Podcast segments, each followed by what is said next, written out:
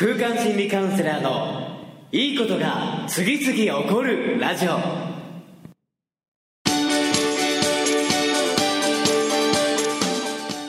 いいことが次々起こりまくっている世界中のリスナーの皆様。おはようございます。空間心理カウンセラーの伊藤裕二です。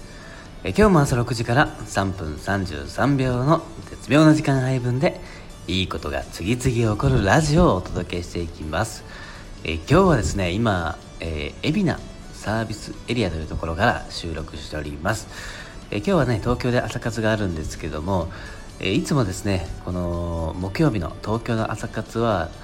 夜の、えー、大阪の水曜日のね夜からバスで移動しておりまして、えもうすぐね東京に、えー、着くような感じではあるんですけども、えー、こうやってねまあ昨日ね英語朝活をしたんですけどもこれがめちゃくちゃ面白くてまあね本当に人気がない朝活ではあったんですけども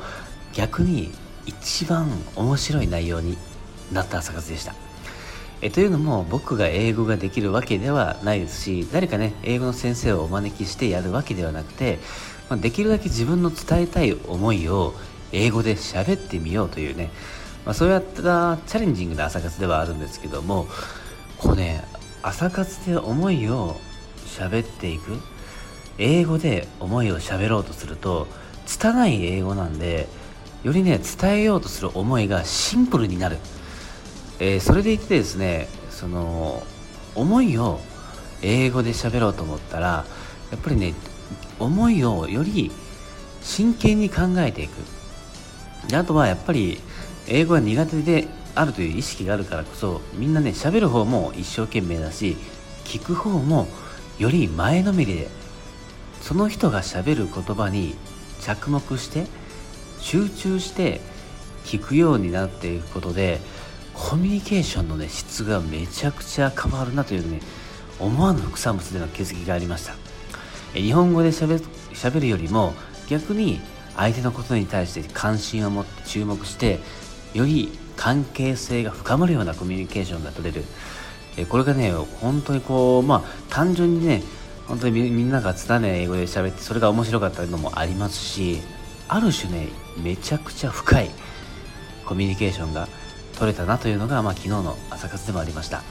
やっぱりね何何事もやってみることで気づきがあるなと思ったので今日もね東京で英語朝活がありますのでまたこのね英語で？